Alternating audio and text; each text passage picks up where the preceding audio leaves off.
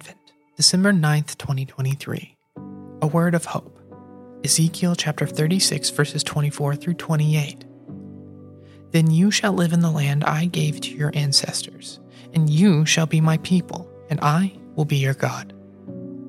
Ezekiel chapter 36, verse 28.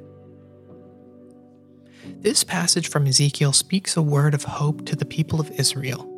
It describes a move and a shift. God will gather the exiled communities and give them new life. God promises to bring people home. God promises to enliven their hearts and spirits. God promises to be with them as kin forever.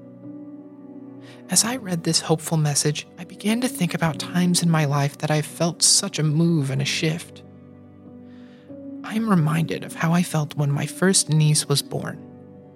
At the time, more days than not, I felt despair and hopelessness about the state of the world, particularly as it related to the climate crises.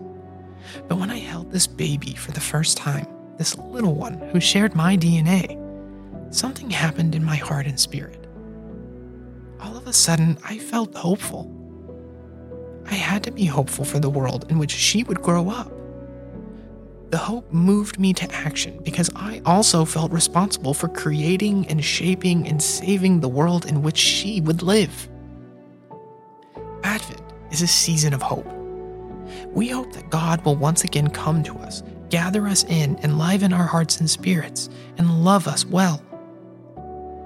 We know that God will, and still we pray, O come, O come, Emmanuel.